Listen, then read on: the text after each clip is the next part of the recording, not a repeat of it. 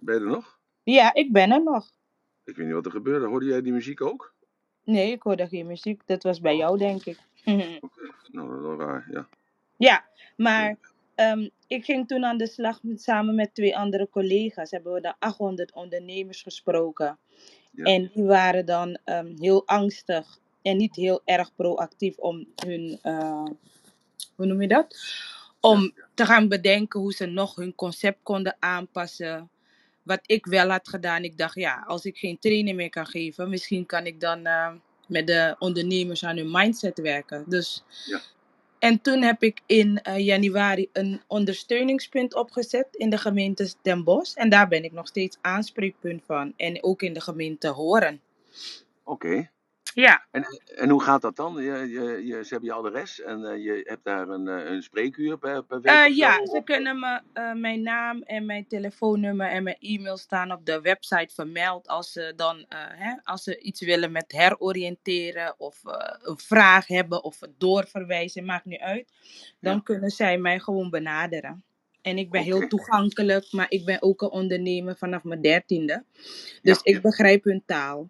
Waardoor En- de en- ambtenaren niet, ja, de mensen, die ondernemers, eh, ja, vertrouwen de ambtenaren niet echt. Het loopt niet lekker, die communicatie. Dus eh, Ja. ik dacht, zo eh, heb ik het ingestoken. En, en dat vertaal je dan op de een of andere Maar hoe, hoe doe je dat dan? Dus, Ik begin meteen van, hey, ik snap waar je vandaan komt en waarin je nu zit, omdat ik ook ondernemer ben. Ja. En daar Maar heb ik al rapport gemaakt.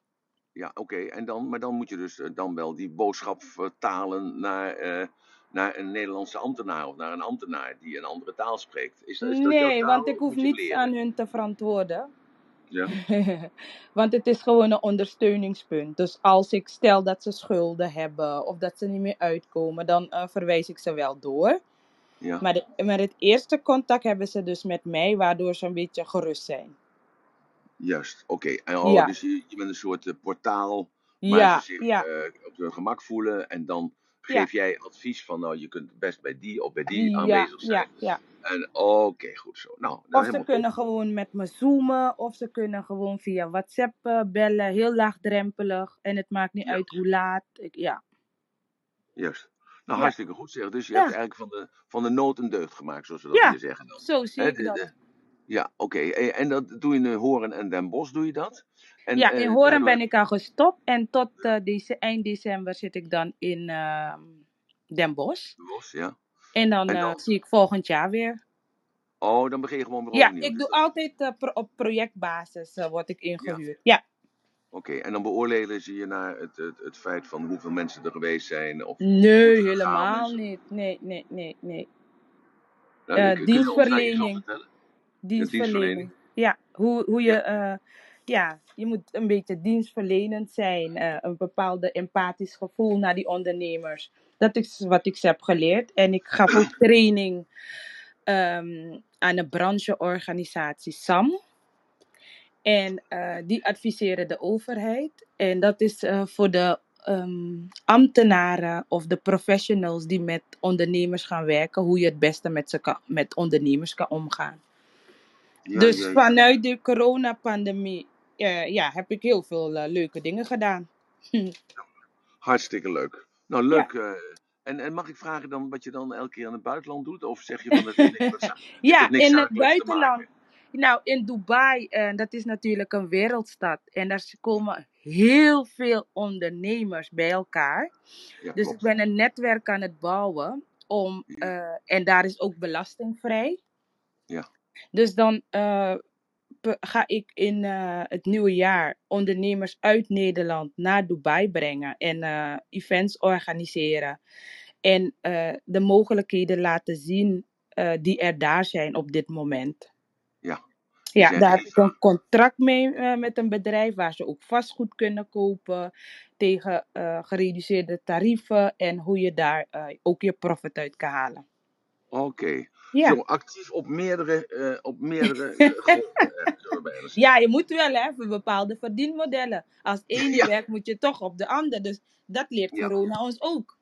Ja, ja, ja. Maar goed, ja, je zegt het zelf al, je bent al 13 jaar leeftijd bij begonnen. Dat zou je ook niet gedaan hebben omdat het, eh, vrijwillig. Er zal dus wel iets zijn gebeurd waardoor je dat, die noodzaak had om geld te verdienen. Ja, ik, werd, ik werd vroeger in mijn jonge jaren, voor mijn gevoel of hoe ik het ervaren, werd ik beperkt in mijn zijn. Ik mocht niet enthousiast zijn. Ik moest altijd op de bank zitten van mijn tante, omdat ik in Nederland met een tante was en niet met mijn eigen ouders. Ja. En ik mocht niet echt doen wat, waarin ik zin had. Dus toen ik uh, weer naar Suriname ging op negenjarige leeftijd, heb ik mijn eigen ouders leren kennen. En toen dacht ik, weet je wat? Nee, ik ga de regie over mijn eigen leven nemen. Ik, uh, ik ga het niet meer toestaan. Ook niet door moeder of een vader of niemand meer. Dus ik ga mijn eigen pad.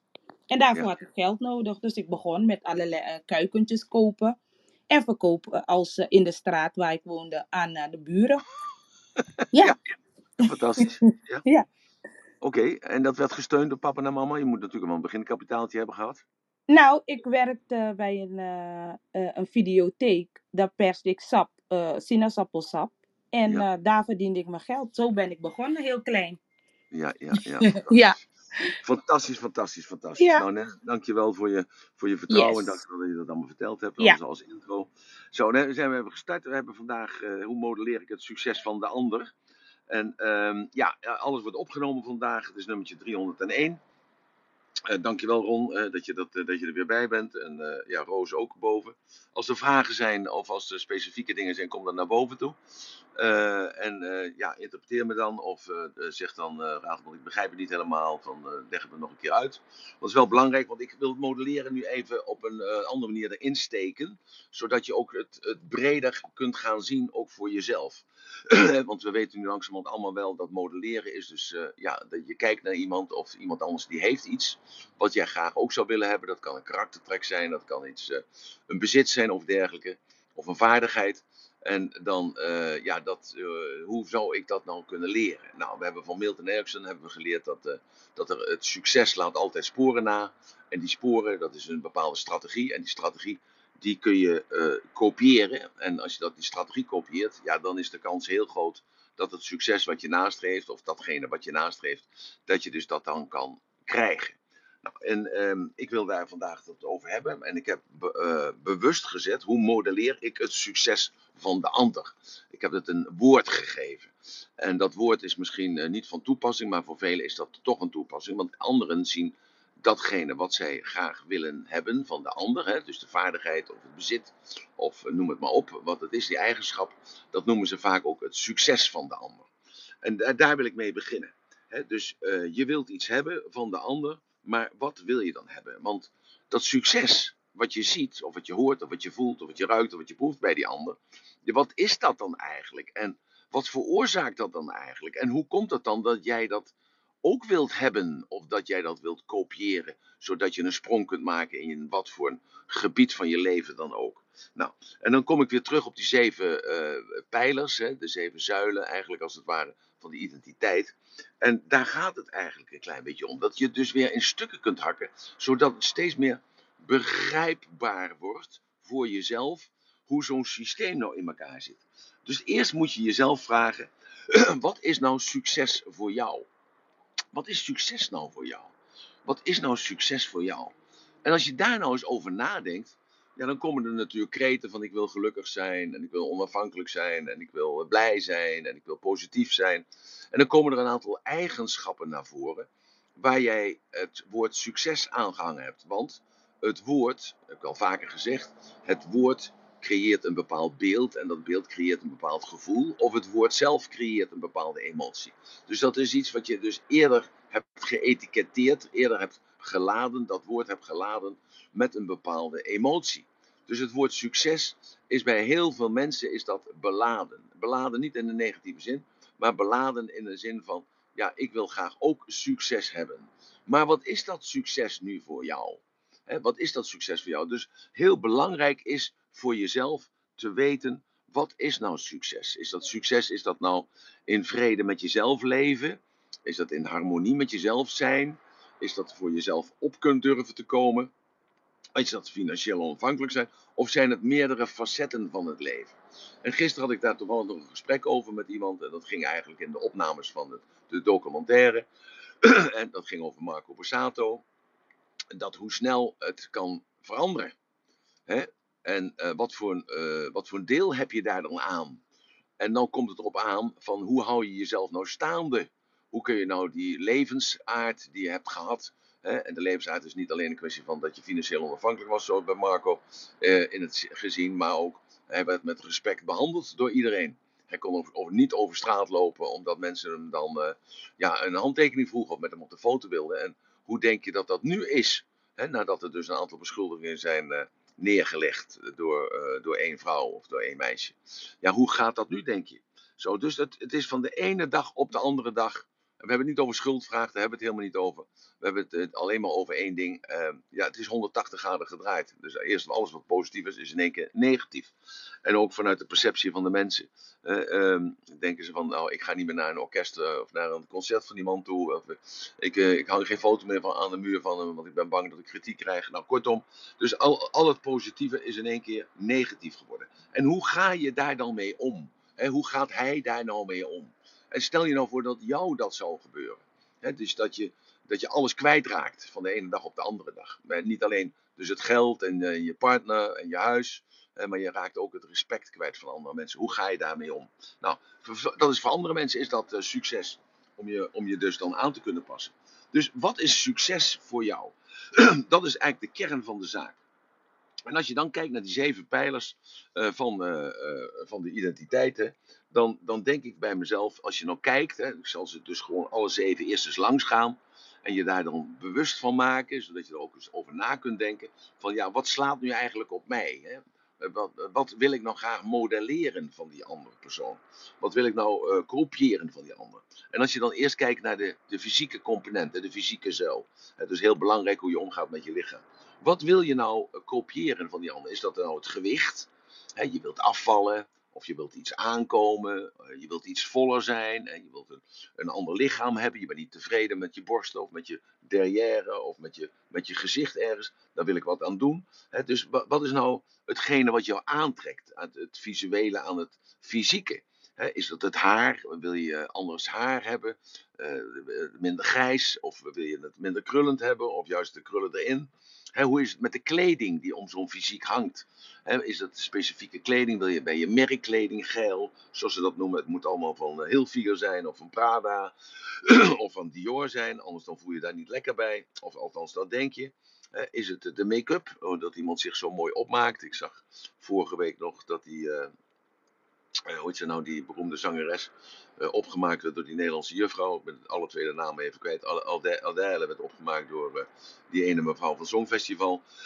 ja, en toen dacht ik, joh, wat doe je dat goed, meid.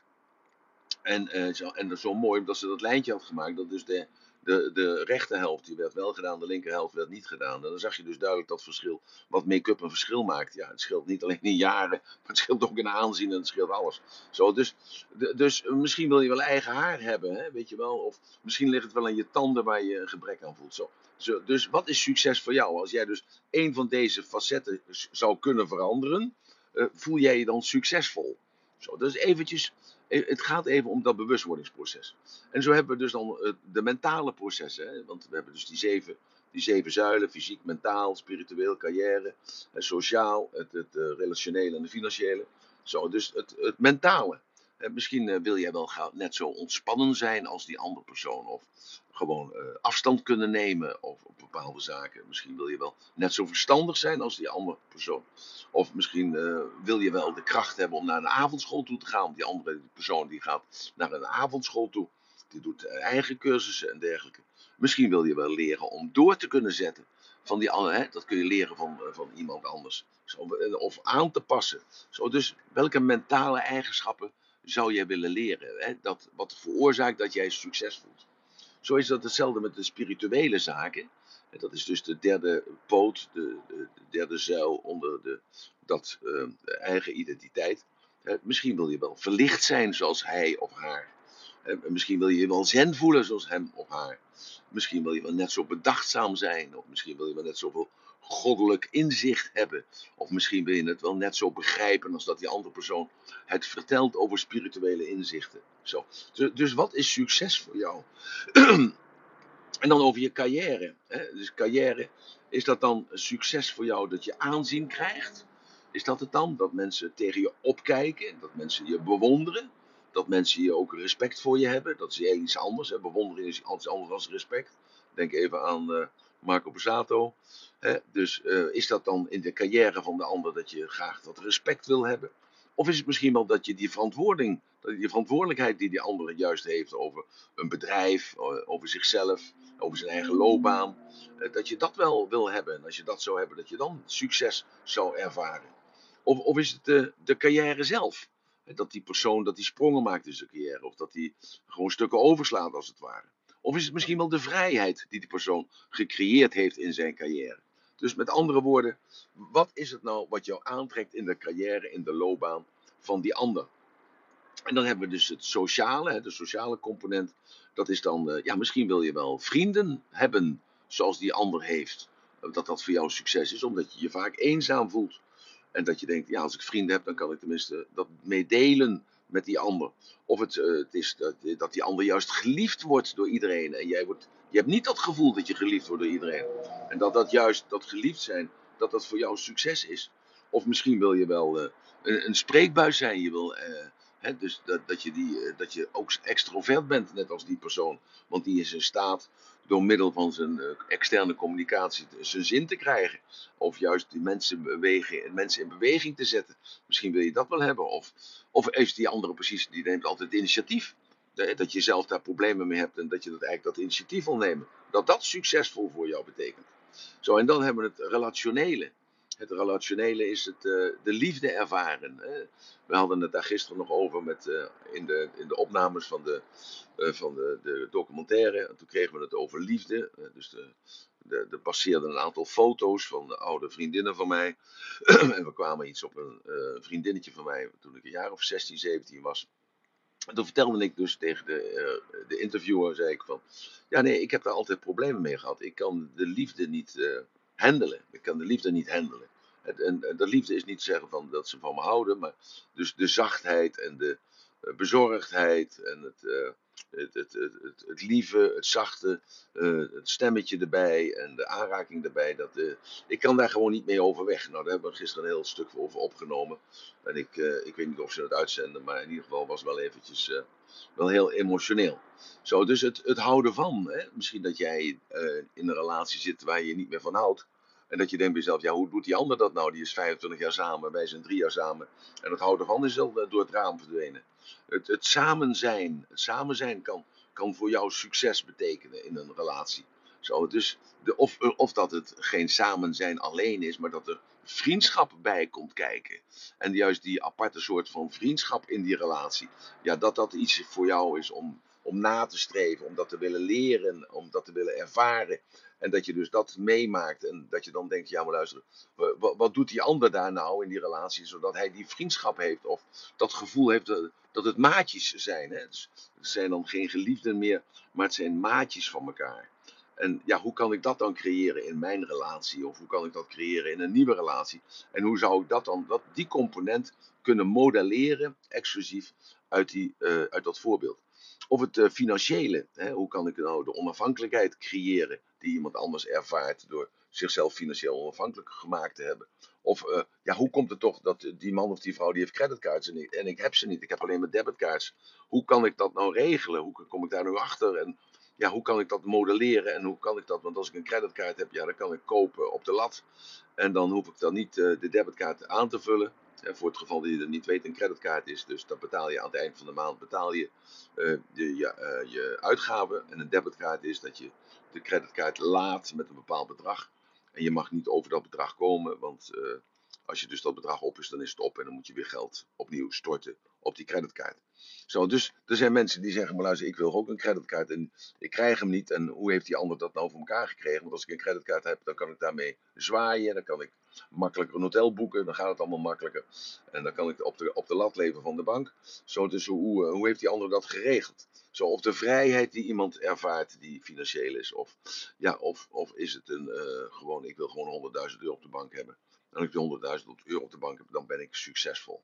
Zo, dus met andere woorden, wat is nu eigenlijk hetgene wat je wilt modelleren? Dat is, dat is de essentie van de zaak. Zo, dus dat je je daar bewust van wordt van wat is nou succes voor mij? Wat betekent dat nu voor mij? En als ik weet wat dat betekent voor mij, wat moet ik dan expliciet, welke component moet ik daar dan uithalen? Zo. Dus dat is een, een, specifieke vraag stellen aan jezelf. Is, is dit duidelijk voor iedereen? Zijn er vragen over in de, in de room? Zijn er vragen over? Is over de onduidelijkheid? Of, is het, of gaat het te diep of gaat het te snel? Praat ik te snel of geef ik de verkeerde voorbeelden? Dan hoor ik dat graag. Ik heb de auto stilgezet. Ik heb de opnames zo direct om kwart over tien. Dus ik heb de auto eh, stopgezet zo. En uh, als er iemand een vraag heeft, dan mag je rustig een handje opsteken. Wees niet verlegen. Ja, want jullie maken samen deze room. En dan mag ik dat faciliteren, zoals ik dat altijd zeg. maar jullie maken dat uiteindelijk. Uh, Jay, ik zie jou. Oh, dat is, oh Jay, je bent nieuw. Ik zie je daar een, een, een zakje patat. Ik, ik, zie het altijd als een zak friet. Maar het schijnt dus een soort feestmuts te zijn. Je bent nieuw. Jay, welkom uh, vandaag bij ons. Hartstikke leuk. Nou, als het uh, niemand is die wat vraagt, dan neem ik aan dat, ja, dan moet ik aannemen dat jullie het begrijpen. En dat het duidelijk is. En als, als je me twijfelt van het is onduidelijk, wees er dan van overtuigd dat jij niet de enige bent, maar dan ben je de spreekbuis voor velen bij jou, met jou. Nou, geen vragen, dan kunnen we daar verder in gaan. Dus met andere woorden, het is dus heel noodzakelijk om dat succes te definiëren voor jezelf. En hoe specifieker dat je bent, hoe specifieker dat je bent, als je dus weet dat, de, dat het eh, gaat gewoon enkel om de kleding van die persoon, hè, dat jij dus ook uh, merkkleding wil dragen. En hoe komt het nou dat hij dat wel kan of zij dat wel kan en ik niet? Ligt dat aan de maat of ligt dat aan mijn inkomen of ligt dat aan mijn ingesteldheid of ligt dat aan mijn attitude? Waar ligt dat aan? Zo, dan weet je waar je het over hebt. Dat, dat is eh, de essentie van de zaak. Zodat je doorvraagt bij jezelf. En dat is die interne communicatie. Zodat je weet bij jezelf: oké, eh, dit is voor mij noodzakelijk. Dus succes laat altijd sporen na. Dat, dat is dus wat we geleerd hebben met dat uh, verhaal van Milton Erickson. Hè, dat die jongens, de Bender en Grindler, dus de oprichters van NLP, uh, op een zeker moment zeiden van, maar luister maar, jij bent 100% succesvol daarin. Hoe doe jij dat dan? Ja, waarop de Milton Erickson zei, ja, dat weet ik niet. Ik, uh, ik, ik, doe maar wat. ik heb wat geleerd en ik heb dat een beetje geperfectioneerd en ik heb dat een beetje bijgeleerd. En ja, ik, eh, ik, ik heb gewoon geluk. Ja, dat is het niet. En toen zijn ze bij hem gaan zitten. En toen hebben ze gezien wat die Milton Erickson dus nu anders deed dan minder succesvolle hypnotherapeuten. Nou, dat, dat zagen ze al heel snel. En dat was dus dat uh, rapport maken. En dat rapport maken was dus een kwestie van spiegelen. Ja, een kwestie van, dat, dat hadden ze dus gezien. En Milton Erickson had dat niet eens in de gaten, dat hij dat rapport maakte. Dat hij hen volgde, hen kopieerde en dan daarna hen kon leiden in het gesprek. Naar, hè, dus er creëerde een basis van vertrouwen en naar die basis van vertrouwen kon hij vragen stellen en door die basis van vertrouwen voelde dus de cliënt voelde zich ook betrouw, vertrouwd en, en dus ook betrouwbaar naar hem toe en durfde dus te vertellen wat hij op zijn leven had en zo kon hij hem dus al uh, leidenden leiden naar zichzelf toe en daar de oplossing bij te vinden. Zo. Dus succes laat altijd sporen achter. En die sporen, dat is dus een strategie. Er is dus een strategie om succes te hebben. En als we dus dat dan weten, hè, dat, dat we dat dan onderkennen, dat het geen toeval is. Iemand doet dus ergens iets voor. En dat, daar ging gisteren dat interview dus ook over. Van ja, Rademan, maar uh, dat, je bent dan financieel onafhankelijk en uh, je bent dan succesvol. En ik zeg, ja, ho, ho, ho, ho. Succesvol, wat is succes? natuurlijk. Ja, oké, nou Rademan, geef hem even wat is jouw definitie voor succes. Ja, nou oké, dus ik heb dan dat gegeven. En toen zei ze, ja, maar luister, maar dat gaat toch altijd ten koste van? Ik zei, ja, dat gaat ook altijd ten koste van. Wat is jouw perceptie? Want je hebt 24 uur per dag. We slapen 8 uur, dan je 16 uur over. En dan kun je 16 uur werken aan je droom. En 16 eh, uur werken aan je succes. Maar die 16 uur, ja, die kun je maar één keer uitgeven. dus je kunt niet en en uh, doen. Uh, dus als je volledig gefocust bent op, eh, op iets. En, en ja, ik denk uh, Joyce, of ik denk Nancy, dat dat eigenlijk voor jou ook was. Je was als klein meisje, was je daar in Suriname. En ja, je had dat baantje dan bij die sportschool.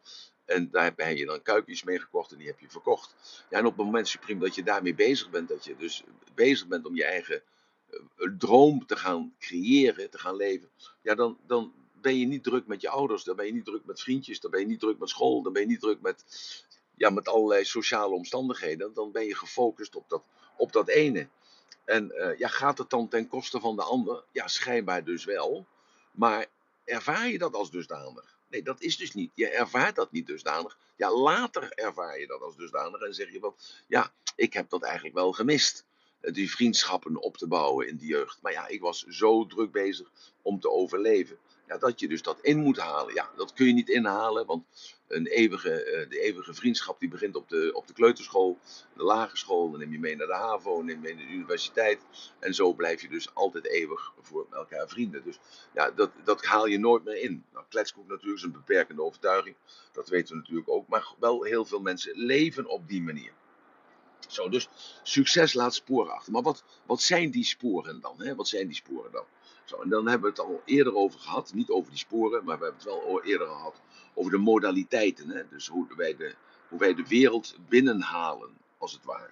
En we halen die dus binnen door middel van onze, onze ogen, hè? het visuele aspect. Het is kijken en we zien dus iets. Het audio eh, aspect, eh, we luisteren en daardoor horen we iets. En dat slaan we op. het kino-aspect, dus het gevoel wat we hebben, het gevoel, het externe gevoel, dus dat is dus we voelen regen, sneeuw, eh, we voelen de douche onder ons kletteren, maar ook het gevoel intern, van oké, wat, hoe voel ik me daarbij, voel ik me senang daarbij, voel ik me slecht bij, voel ik me goed, voel ik opgelegd. De smaak, de smaak, dus de onze middel van onze van onze mond. dus de smaakpapillen op, uh, op de tong hebben wij een bepaalde smaak. En dat herinneren wij als lekker, of als zoet, of als bitter, of als, uh, ja, als, uh, als, als zout, of als niet lekker, of vreselijk. En de geur. Zo, dus zo komt dat dan naar binnen. En dan welke gedachten zet dat hierachter? En kijk, en nu komen we even aan naar eergisteren. Ik weet niet of jullie dat gehoord hebben met José. dat José vertelde haar gedachten. En vertelde haar uh, belevenis en vertelde haar wat zij daarmee deed. Dat is dus die interne communicatie waar we het zo vaak over hebben. En wat deed zij nu anders dan andere mensen die op diezelfde plaats waren als zij? Dus die een, een, een, een, leven hadden gecreëerd wat er fantastisch uitzag voor de buitenwereld. En toch was ze er niet tevreden mee. en toen vertelde ze dus ook dat ze zichzelf ging saboteren. Ze maakte het zelf kapot. En doordat ze dat zelf ging saboteren, ja, verdween dat dus. En en viel ze dus als het ware in een gat. En dat gat heeft ze dus uiteindelijk gevuld met, ja, door zichzelf weer omhoog te praten, om iets anders te gaan doen en iets anders te gaan bedenken. En zo is zij dus op dat spoor gekomen van zelfontwikkeling en is zij zichzelf gaan realiseren. Dus door dat inzicht, wat, het, wat inkwam door die ervaringen, en vooral door negatieve ervaringen, gisteren heb ik dat nog uitgelegd, dat is vooral dan de negatieve ervaringen zijn die we juist proberen te vermijden. Ook niet alleen voor onszelf, maar ook voor onze kinderen. Dat we die proberen te vermijden. En juist daardoor hen een leerproces ontnemen. We ontnemen hen heel veel leerprocessen. En daardoor zie je ook vandaag de dag dat mensen overgevoelig zijn of juist uh, ja, uh, uh, veel meer bezig zijn met hun gevoelens. En daarmee, als het ware, hun mensen vertellen hoe zij zich voelen, hoe zij uh, bezig zijn met hun eigen strubbelingen, als het ware, wat dus dan een kwestie is van dat het uh, gevoel is. En dat het gevoel is altijd een persoonlijke beleving. En die persoonlijke beleving, dat is dus jouw interne representatie. En die interne representatie is dus uniek, want jij bent dus uniek in die interne representatie. Dat is het enige wat er dus uniek aan jou is. Ja, en je uiterlijk natuurlijk ook. Maar je interne representatie is het unieke daaraan. Zo, dus als eerste is het dus belangrijk. Wat is zo specifiek mogelijk succes voor jou? Nou, Nancy, eh, eh, jij bent degene die boven zit. Dus jij kunt gewoon eh, praten als je wilt. Iemand anders kan dat natuurlijk ook. Maar zo. Dus Nens, zou jij mij kunnen zeggen, wat is nou, wat is nou succes voor jou? Uh, ja, succes voor mij is wanneer ik uh, in balans ben of uh, stabiel ben. Dat door als er iets maar komt, dat ik toch stabiel blijf. Ja, nou, dus stabiel en balans. Zo. Nou, wie zou je dan als voorbeeld kunnen nemen om die stabiliteit en die balans, om die dus dan te kunnen creëren als het jou uitkomt? Heb jij daar iemand voor? Nou, en als je daar niemand voor hebt, hoe kom je daar dan bij? Dus Nancy, heb je daar een voorbeeld voor? Um, ik heb geen voorbeeld. Nee. Je hebt geen voorbeeld? Nog niet, nee. nog niet, maar ben je daar wel op zoek naar? Ik was niet op zoek. Maar het kan altijd, wat er niet is, kan altijd komen. Hm. Ja, oké. Maar zou het verstandig zijn om een voorbeeld te zoeken die dit doet? Zeker. Want als jij dus dat zegt, hè, als jij dat zegt van ik zoek stabiliteit in mezelf, ik zoek, hè, dat, dat is de balans, dat is voor mij succes, dat je dan iemand vraagt die voor jou dan een, een, een, een symbool is, of die voor jou een icoon is in rust en stabiliteit, en evenwichtigheid en in balans en in harmonie zijn, om aan hem of aan haar te vragen van hoe doe jij dat nu eigenlijk? Want dat, dat is het eigenlijk altijd. Hè? Je moet het altijd vragen aan iemand. En heel veel mensen die hebben daar, daar begint het al mee, eh, die, die hebben er problemen mee om te, te vragen. Zij voelen zich eigenlijk als het ware beschaamd om iets te vragen, omdat voor hen het inhoudt dat ze iets niet weten. Ja, en dat is nou een belemmerende overtuiging. Een belemmerende overtuiging is dat je je niet kwetsbaar op durft te stellen. Want je bent bang om afgewezen te worden. Je bent bang om, uh, om niet gerespecteerd te worden. Je bent bang om voor gek gezet te worden. Je bent bang om belachelijk gemaakt te worden. Zo, en dat zijn allemaal negatieve gedachten die jou weerhouden om dus die vraag te stellen die noodzakelijk is om verder te komen. Want dat is nou juist in die piramide van Maslow zo belangrijk. Die veiligheid, die zekerheid, dat moet je dus zelf creëren. En dan komen die sociale verbanden. Want juist jij bestaat bij de gratie van de ander. Je bestaat bij de gratie van de ander. Dat betekent dat als je je niet zou kunnen spiegelen, dat je dus alleen op deze wereld zou zijn, ja, dan, dan kom je niet verder. Want dan, dan leef je in je eigen bekrompen, bekrompen wereld en kun je niet spiegelen aan de mening van andere mensen en kom je niet verder. Is er niemand kritisch op jou? Zo, dus daarom is die derde stap zo belangrijk. Maar daarom zijn die eerste twee stappen ook belangrijk om dat te doen zoals al die stappen belangrijk zijn. Zo, dus als eerste moet je gaan werken aan jezelf van ik mag vragen. Ik mag vragen. En weet je waarom je mag vragen? Omdat er dus een mechanisme is, en dat is het volgende. Iedereen maar dan ook iedereen. Ik ben nog nooit in mijn, in mijn 72 jaar nog nooit iemand tegengekomen. Als ik hem, iets, hem of haar iets vroeg wat hij of zij belangrijk vond, dan heeft die persoon mij nog nooit gezegd: dat gaat je niets aan. En weet je waarom dat is?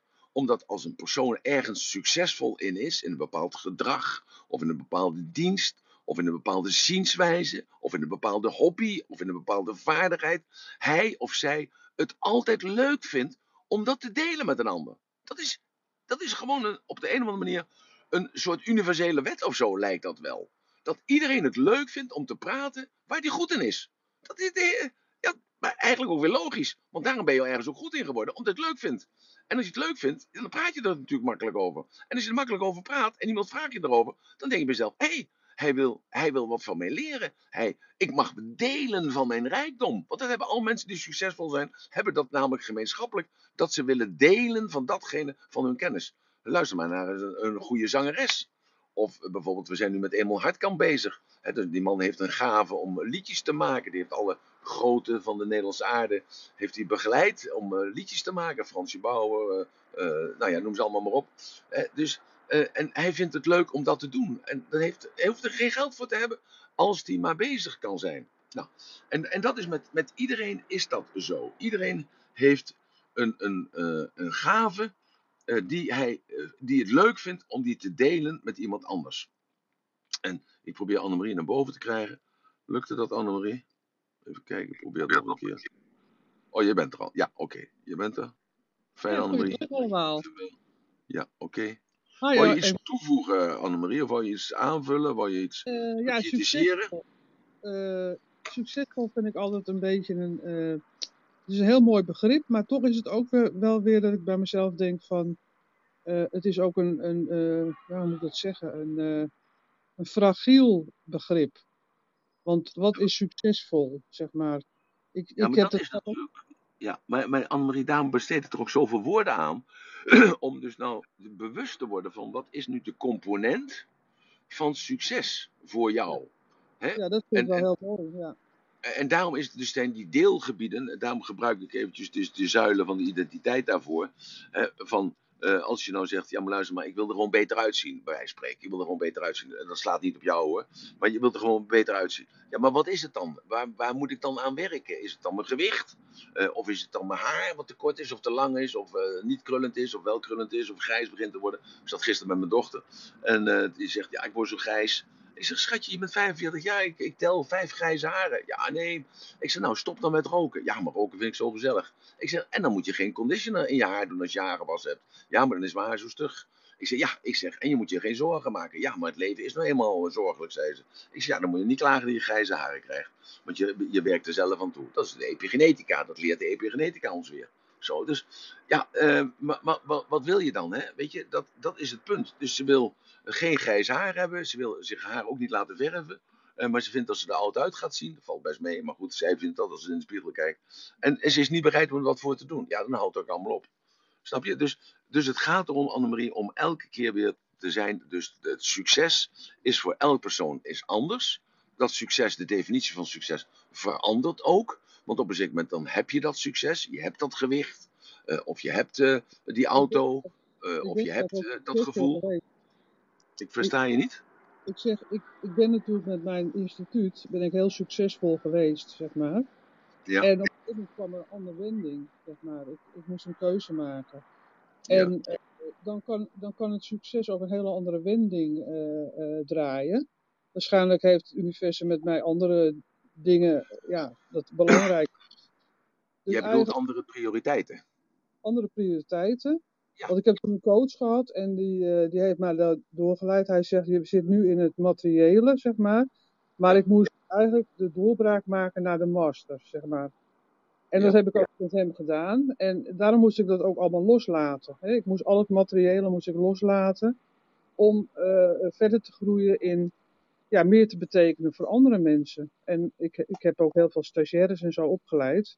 En ook dat moest ik loslaten. Dus uh, ik, ik heb heel veel dingen moeten loslaten om. Uh, ja, dus dat succesvolle heb ik, heb ik gekend en dat, dat was ook heel mooi. Maar eigenlijk werd ik daar ook niet gelukkig van. Ja, en nu wel. En nu je het allemaal heb, losgelaten hebt, dan ben je er wel gelukkig mee. Dat heeft me al vijf jaar is, heeft gekost om iedere keer een stukje los te laten. Maar vooral, ik, ik werd vanochtend wakker en toen hadden we het weer over die body logic. En bij mij kwam meteen de ingave vanochtend, ja, het kwam zomaar naar boven, de gemoedsrust, zeg maar. Ja. Dat, dat, ja, iedere dag denk ik ook van, ja, de gemoedsrust. Je kan zelf je dag maken. En ja, die inzichten krijg ik steeds meer. Dat ik denk van, ja, weet je, uh, is mooi, rijkdom, mooie auto's, uh, nou ja, noem maar op, wat je allemaal niet kan bereiken. Ja. Maar eigenlijk de gemoedsrust in jezelf, dat je gewoon altijd het zelf kan creëren, iedere dag opnieuw ja, dat vond ik wel iets heel moois wat ik vanochtend kreeg. Ja, nou ja, dus dan eigenlijk een beetje wat Nancy ook zei. Die wil dat graag ook hebben. Hè? Die, die noemt dat dan uh, de, de stabiliteit en balans. Ik had vanochtend, maar dat kun je al heel simpel krijgen. Ik had vanochtend een, een, een multimiljonair aan de telefoon. een dame, een vriendinnetje van me. En uh, die vertelde, oh, ik begon te huilen. Ze had uh, vreselijke dingen meegemaakt, want haar relatie was voorbij. En dan bleek nog dat die man haar ook nog belazerd had. En uh, financieel uh, had hij er ook nog tekort gedaan. En ja, hij had dingen niet afgemaakt. En correct had de contracten niet nagekomen die ze samen afgesloten hadden. Nou, kortom, kommer en kwel.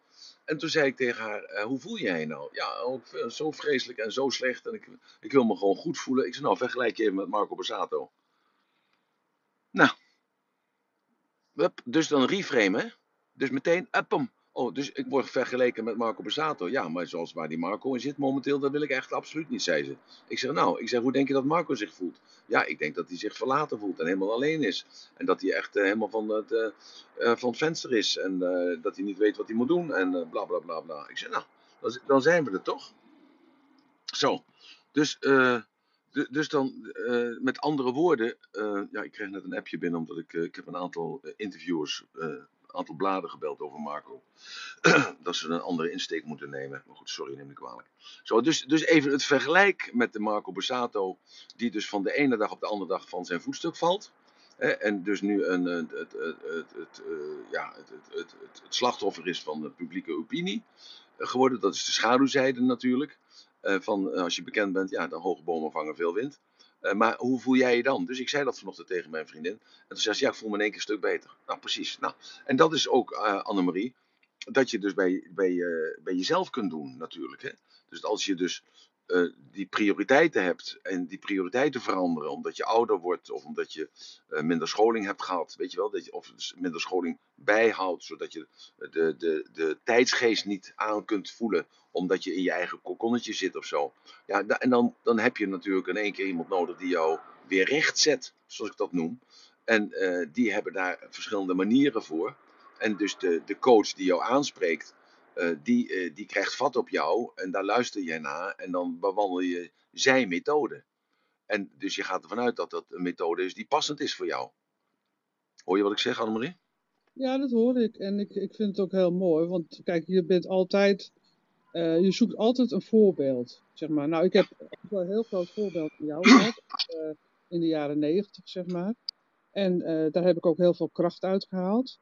En ja, ik, ik vind het altijd mooi om naar je seminars te gaan, omdat ik daar gewoon zelf ook kracht uit haal. Want je, ja, je, je, je maakt gewoon heel veel dingen mee in je leven.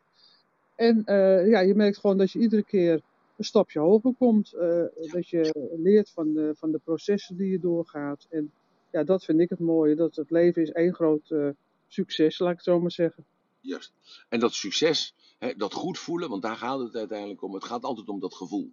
Het gaat altijd om het gevoel. En dat gevoel, dat hebben wij gekoppeld aan iets materieels, aan iets uiterlijks. En als wij denken dus allemaal met elkaar, en dat is natuurlijk dat, dat sociale uh, verhaal. En uh, hoe heet dat? Dat is dat, is, is dat, hoe heet dat? is, ben ik het kwijt kwijt. ik, ik kreeg net een appje binnen, ik, ik moet dat ook bijhouden. dus dat je dus dat, dat, dat goede gevoel, dat wil je houden. En dat goede gevoel, dat koppel je dus iets aan iets wat, uit, wat e-, extern is.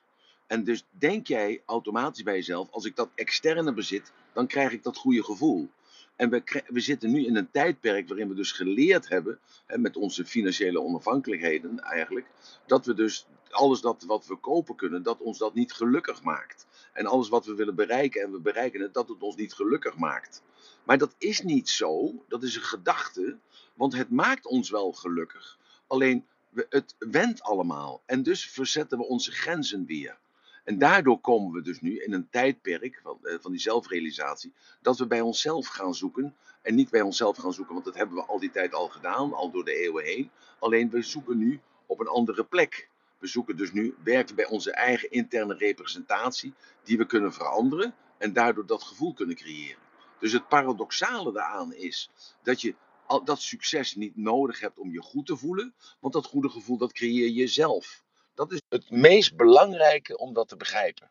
Alleen we zoeken er dus iets bij, een soort excuus, uh, iets materieels, iets externs, wat we dus kunnen gebruiken om ons, aan, om ons op te hangen. Niet op te hangen in negatieve zin, maar ons op te hangen, dus op te kunnen trekken. Dat is het betere woord. Dus vergelijk het met een godsbeeld, hè, dat het makkelijker is om voor een kruis te knielen, hè, terwijl daar Jezus aanhangt. Dat is makkelijker om daarvoor te bidden, dan dus uh, in, ergens midden op een plein, om daar te knielen en, dan, en daar dan te bidden.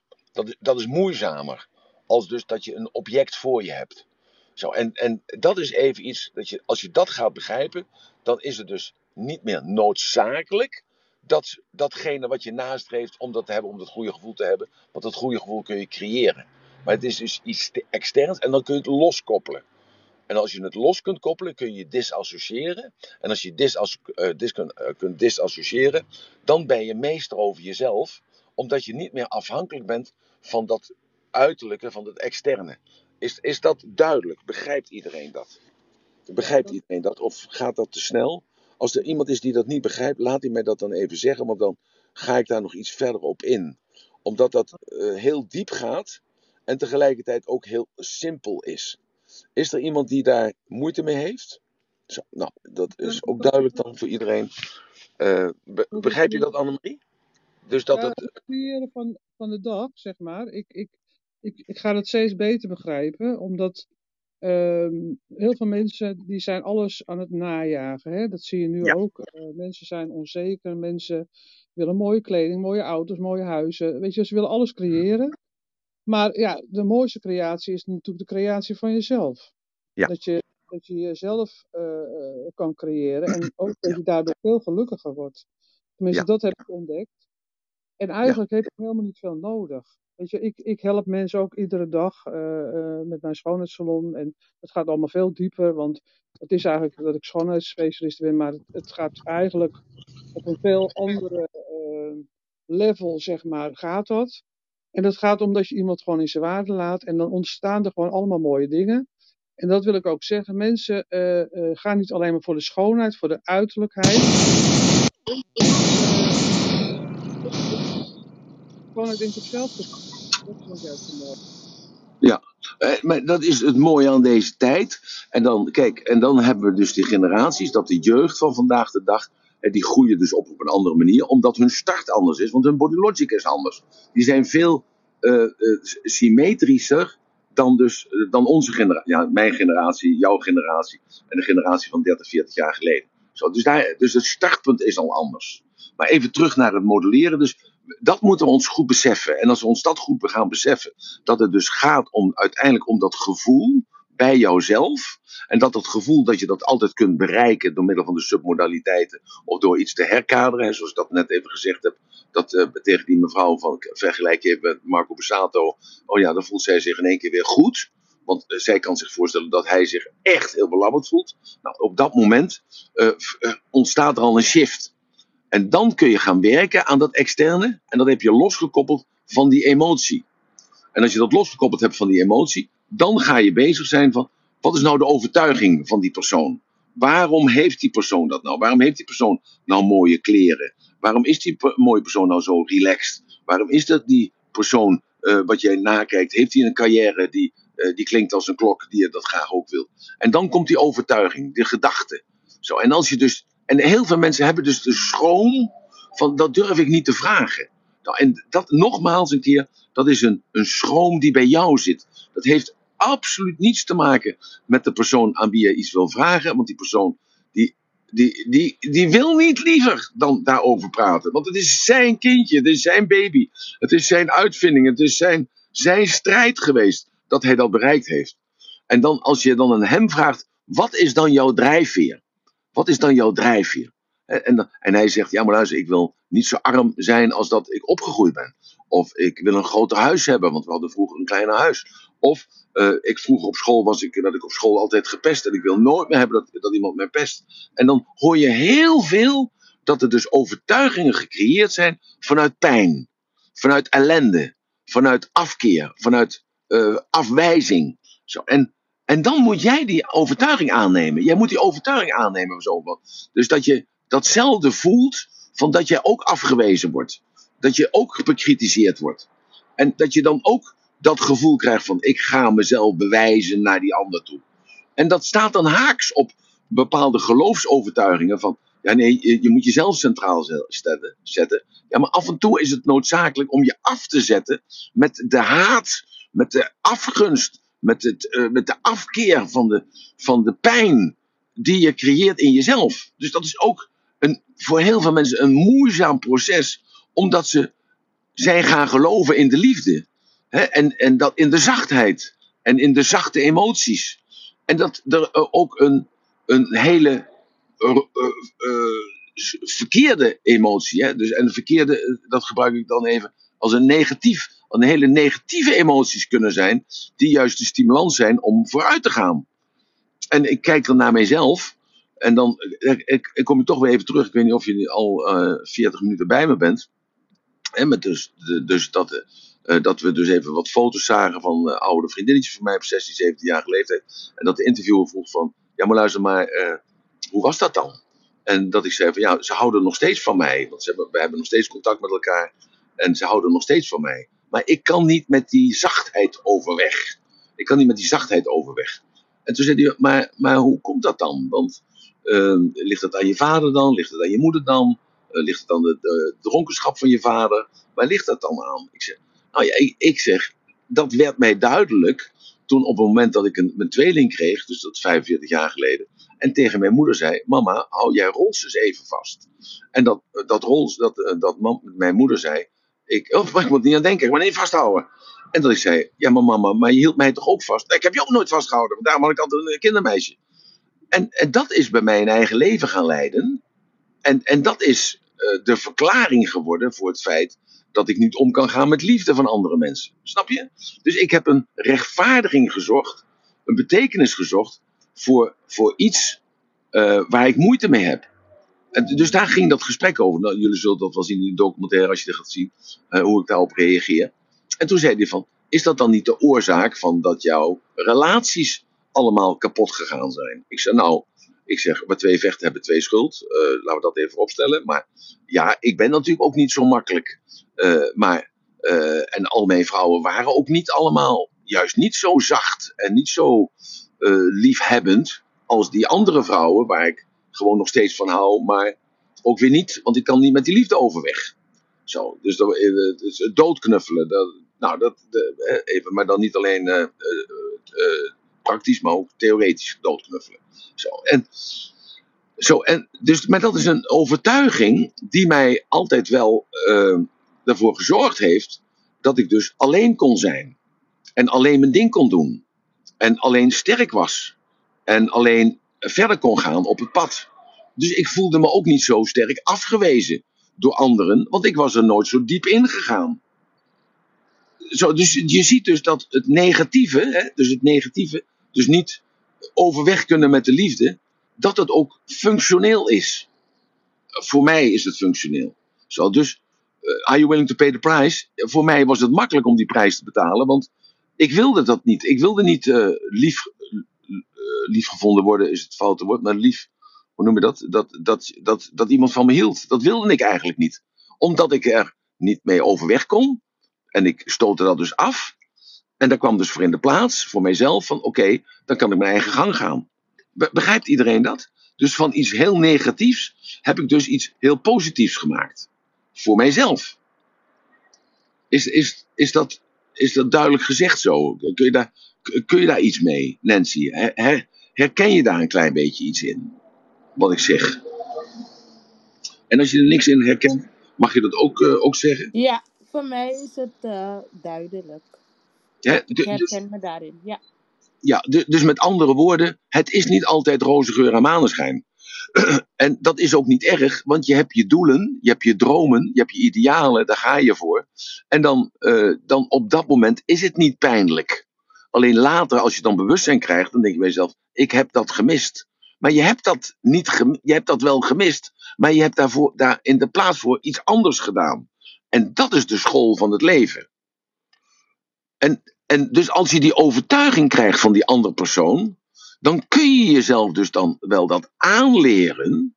Alleen de basis, de drive die daar aan ten grondslag ligt, waarom die, die, die overtuiging is gegroeid bij die andere persoon, die is natuurlijk uniek. Dus je moet ook een klik hebben, je moet die aansluiting hebben met de pijn van die ander. En we zijn vandaag de dag alleen maar bezig met plezier. We zijn niet bezig met pijn, we zijn alleen bezig met plezier. Want we moeten plezier hebben. En dan kom ik weer terug op die mooie kreet, hè, die mooie zinsnede van, hè, van die koning Babu. Die zei: Slechte tijden creëren sterke mensen. En sterke mensen creëren goede tijden. En goede tijden creëren zwakke mensen. En zwakke mensen creëren slechte tijden. En je moet dat niet zien als een, een, uh, een, 20 jaar na nu, of een 20 jaar voor nu, of uh, ten tijde nu. Nee, je moet dat op jezelf betrekken. Dus dat jij uit die componenten bestaat. En er zijn goede tijden uh, op dit moment, misschien voor jou fysiek.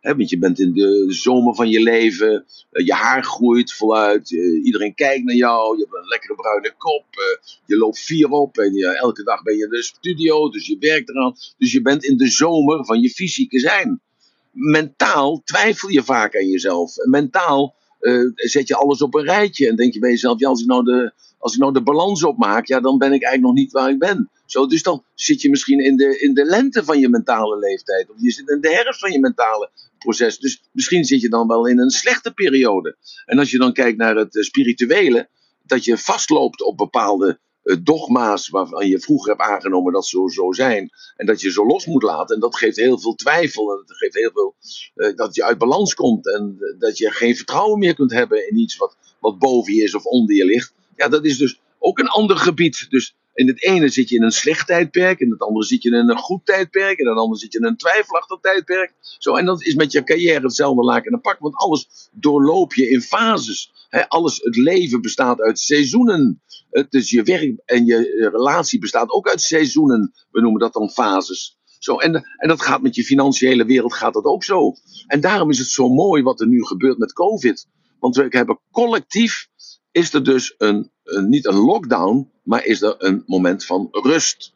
Er is een moment van, het overkomt je. Hè? De kinderen krijgen een week lang school, uh, vrij van school. Wat moet je daarmee doen? Nou, dat is onrustig of dat is rustig. Uh, dat is uh, hectisch. Of het, of het is voor jou dat je zegt, maar luister, dit is voor mij een leerproces. Hoe ga ik hier nou mee om? Het is een metafoor, net als mijn leven. Zo hetzelfde wat met Marco Besato gebeurt. hoe kan het gebeuren dat iemand die zo hoog, hoog was, die zeven of tien keer de Ahoy vol gehad heeft, want ik de Gelderdroom vol had met 10, 20, 50.000 man, hè, die, die multimiljonair was en alles kwijt is van de ene dag op de andere dag. Hoe is het mogelijk? Het kan. Maar het kan hem gebeuren, maar het kan ook jou gebeuren. Dat is de metafoor. En als je dus die pakt en je zegt, ja, maar ik heb, uh, ik heb geen 10 miljoen op de bank staan. En ik, uh, want dan zou het wel anders zijn. En uh, ja, maar ik ben geen 55 of 54. Ja, ik ben 34 of ik ben 74. Nee, het zijn allemaal excuses. Het gaat erom, het kan maar zo afgelopen zijn. Dus wees dankbaar voor elke dag. Zo, dat heeft al te maken met die overtuiging. Dus als je die overtuiging kunt pakken van die persoon waarvan jij denkt, jij hebt het geheim voor mij, hè, dat ene stukje, hoe, hoe, hoe, hoe ga je met je haar om? Hoe ga je met je gebit om? Hoe ga je met de godsdienst om? Hoe ga je met je relatie om? Hoe ga je met je financiële leven om? Hoe ga je juist. En dat ene facet wat daarin zit, wat daar uitspringt, daar gaat het namelijk om, voor jou. En misschien helemaal niet voor hem. Dus daarom is die vraagstelling is zo belangrijk. Zo van, hoe komt het nu zo dat jij succesvol bent? Wat doe jij nou anders dan ik? Zo, en dan komt er altijd een antwoord uit waar je wat van leert. En dus daarom wees zo specifiek mogelijk als mogelijk zijnde in jouw taalgebruik naar die andere persoon toe. En dan komt dus het, de manier van denken. Hè? Zo, daarom vond ik het zo interessant eergisteren José aan te horen. Dus de woordenstroom die uit haar mond kwam. Dus het enthousiasme, de geladenheid, de passie die daarbij eh, bij kwam. Dus de, elke keer de opgeluchtheid, de vreugde dat ze tot zichzelf gekomen was. Zo, en wat kun je daar nou van leren? Daar kun je van leren van dat het leven een bepaalde loop nam. Want ze heeft zelf niet om dat faillissement gevraagd van dat bedrijf. Ze was altijd bezig om te creëren. En, en in de tussentijd vergat ze dus iets. Dat een stukje boekhouding of een stukje crediteurenbeheer of een stukje, ja, weet ik veel wat het is geweest, dat is er niet uitgekomen. Maar in ieder geval, het was wel van de ene dag op de andere dag was wel voorbij. En dan val je in een gat. En hoe vul je dat gat dan op? Nou, dat gat heb ik je net uitgelegd hoe ze dat opgevuld heeft. Zo, dus het zijn fases. En daarom is dat modelleren is zo mooi. En je kunt sprongen maken in je ontwikkeling, maar die fase moet je doormaken. Alleen die fase kun je versnellen, verkorten. Zo, en, en dat is eigenlijk dus met modelleren kun je iemand anders zijn succes pakken. Als jij precies weet welk facet jij mist in jouw scala van, uh, van regels om succes te kunnen voelen, succes te kunnen beleven. En we weten ook dat je dus dat gevoel dat je dat kunt, uh, artificial kunstmatig op kunt wekken. En dat toch, en als je dus toch dat wil beleven, je wil die externe vorm wil je hebben, dan kun je die externe vorm kun je creëren. Dat leert ons de secret, dat leert ons epigenetica, dat leert ons het, het, het, eh, concept van modelleren uit NLP. En je ziet om jou heen al heel veel mensen die dat ook doen. Zo. Dus dat kan, dat is mogelijk. Dus het eerste, die, die overtuiging. Wat is die overtuiging? Dan is die interne representatie. Wat doet nou die persoon anders dan wat ik doe? En als je dus dat pakt met elkaar en je begrijpt gewoon dat concept en je luistert goed naar iemand waarom hij succesvol is en je vraagt dat aan hem, dan kun je dat kopiëren één op één. Zijn die vragen over?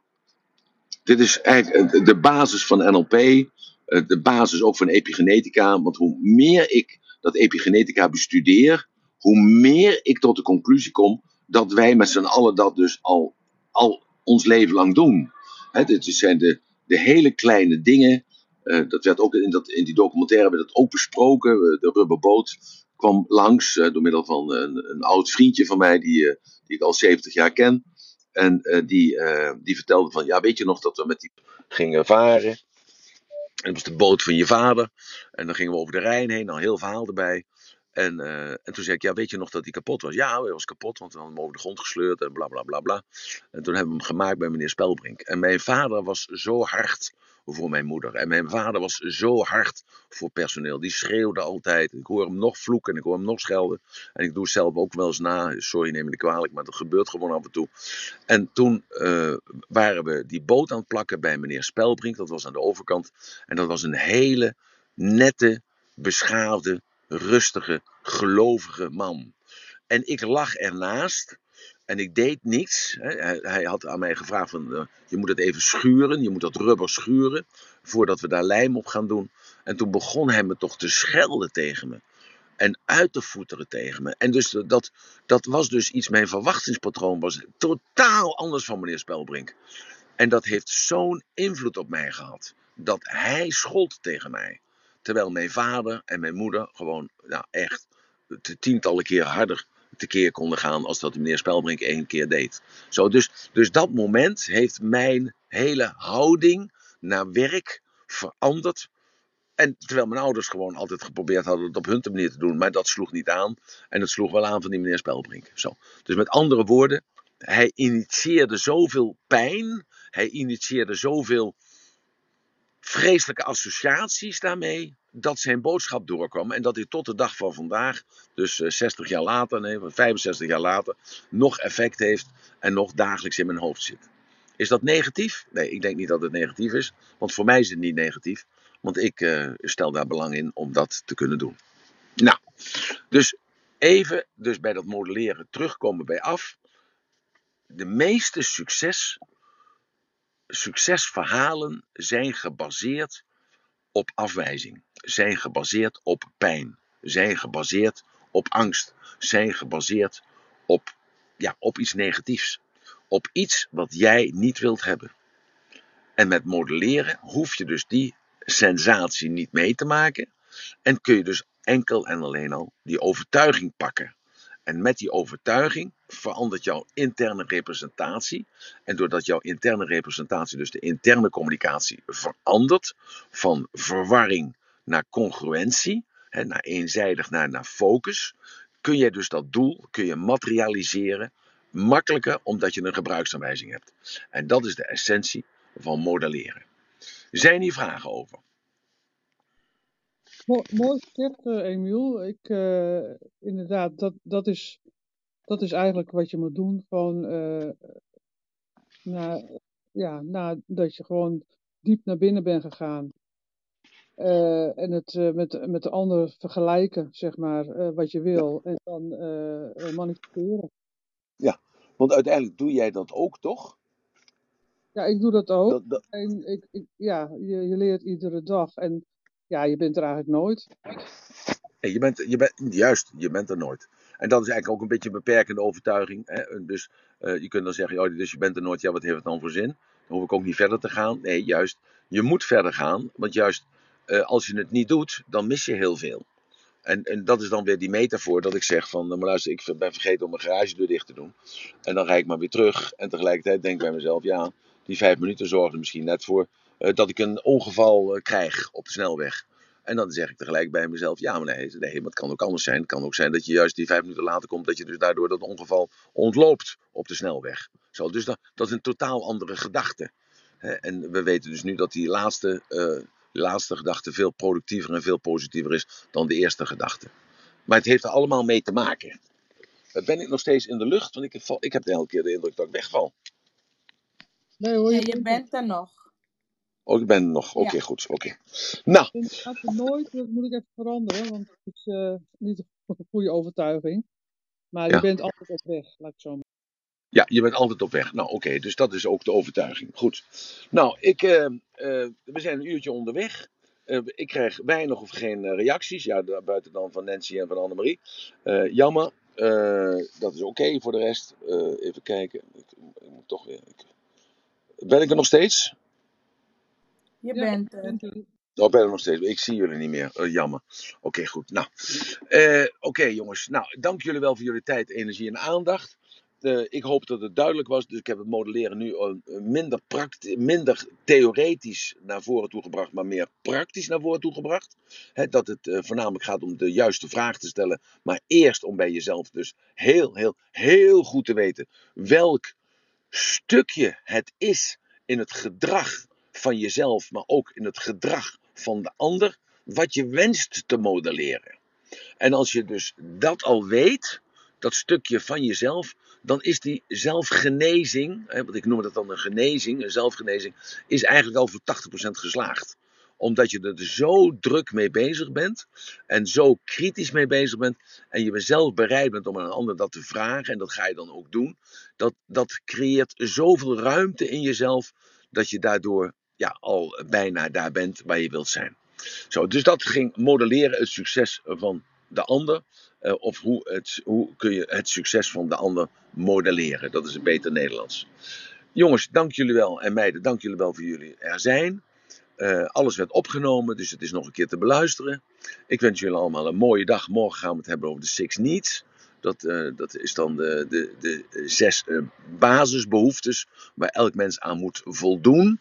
Wil hij zich lekker voelen en best voelen en succesvol voelen. En als je aan die basis niets voldoet, en dat is een, een aanname ook elke keer weer, je kunt iets aannemen, dat is een aanname. Dus die aanname tot je neemt, dan blijkt in één keer dat je uh, heel veel rust krijgt in je innerlijke wereld. Nou, het uh, ratelbandje voor vandaag ja, zou ik eigenlijk eens even over na willen denken. Maar ze hebben het over gehad. We hebben het vandaag gehad over modelleren. Nou, ik, het ratelbandje voor vandaag is eigenlijk. Kijk nou eens naar de ander. En kijk nou eens wat die ander meer heeft dan jij. Kijk nou eens wat die ander beter heeft dan jij. Nou, dan kijk je al op een hele andere manier naar iemand anders. Dat is één. En dan als jij vindt dat die ander iets meer heeft dan jij, vraag dan aan hem hoe hij of haar zij eraan gekomen is. En neem dan van mij aan, begin dan gewoon bij je buurvrouw en vraag het aan de cashier. Vraag het gewoon aan je, aan je man of aan je kind. En je zult zien hoe makkelijk het is om een antwoord te krijgen. Ik wens jullie allemaal een hele mooie woensdag. Geniet van vandaag. Geniet ook van gisteren, de herinneringen van gisteren. En geniet ook alvast van morgen. Want het is. Uh, wacht even, ik zie dat iemand naar boven komt. Klopt dat? Uh, Roos, wilde jij naar boven komen, Roos? Ik weet ik... Roos, wil jij naar boven komen? Ik kan, ik kan je naar boven halen, Roos, want ik zit, er, ik zit er niet meer in op de een of andere manier. Oh ja, daar ben ik toch. Roos. Roos, even jou te speak. Roos, ik ga je naar boven toe. Ja, zijn wat later, we gaan er al uit. Ja, Roos. Ja. Ja, goedemorgen. We zijn wat laat, we gaan er al uit. Maar ik moest denken aan een uh, hypnoseoefening wat wij doen met dit modelleren. Dat je dan echt in hypnose in iemand stapt en kunt voelen hoe die voelt. Ja. En op de tijdlijn van die persoon gaat. En als het ware die kwaliteit die jij wil, download, zeg maar. Ja. Dus dat is ook zo'n oefening om het ja, nog eens helemaal te doen. Ja, de, de, hartstikke goede aanvulling, Roos. Misschien kunnen we daar een keer een room over houden met z'n tweeën. Misschien is dat een goed idee. Juist dat ene aspect. Uh, dat, dat is toch, hypnose is voor heel veel mensen iets, uh, ja, iets engs. Hè? Dat, ja, dat hoeft helemaal niet te zijn, maar we weten dat mensen meer onder hypnose zijn dan dat ze niet onder hypnose zijn. Maar daar zouden we een room over kunnen geven. Maar voor mij was het dus nu duidelijk vandaag, voor mij, dat ik dacht bij mezelf, ik ga dat modelleren nu eens even op, vanuit een meer praktische hoek benaderen. Mhm. En, en, uh, en niet om het te bereiken, maar om het te begrijpen van oké, wat wil je nu feitelijk? En om daar zelf voor jezelf achter te komen. Maar ik zou het heel fijn vinden om samen met jou Roem daarover te doen. Denk er maar even over na. ja, eh, goed. En, en, als je dat zou willen, dan, dan uh, meld, meld, je dan, of meld je dan, uh, mail me dan even naar clubhouse.raterband.com. Ja? Oké, okay, dankjewel dat je nog even naar boven kwam, Roos. Dankjewel. Oké, okay, nou dank jullie wel iedereen. En dan uh, beëindig ik dan, ik, ik zit er nu gelukkig weer in. Hm. En dan beëindig ik nu gewoon dus de room van vandaag. Allemaal, tot morgen. Bye bye. Dag iedereen. Dankjewel. Doei doei. doei. doei.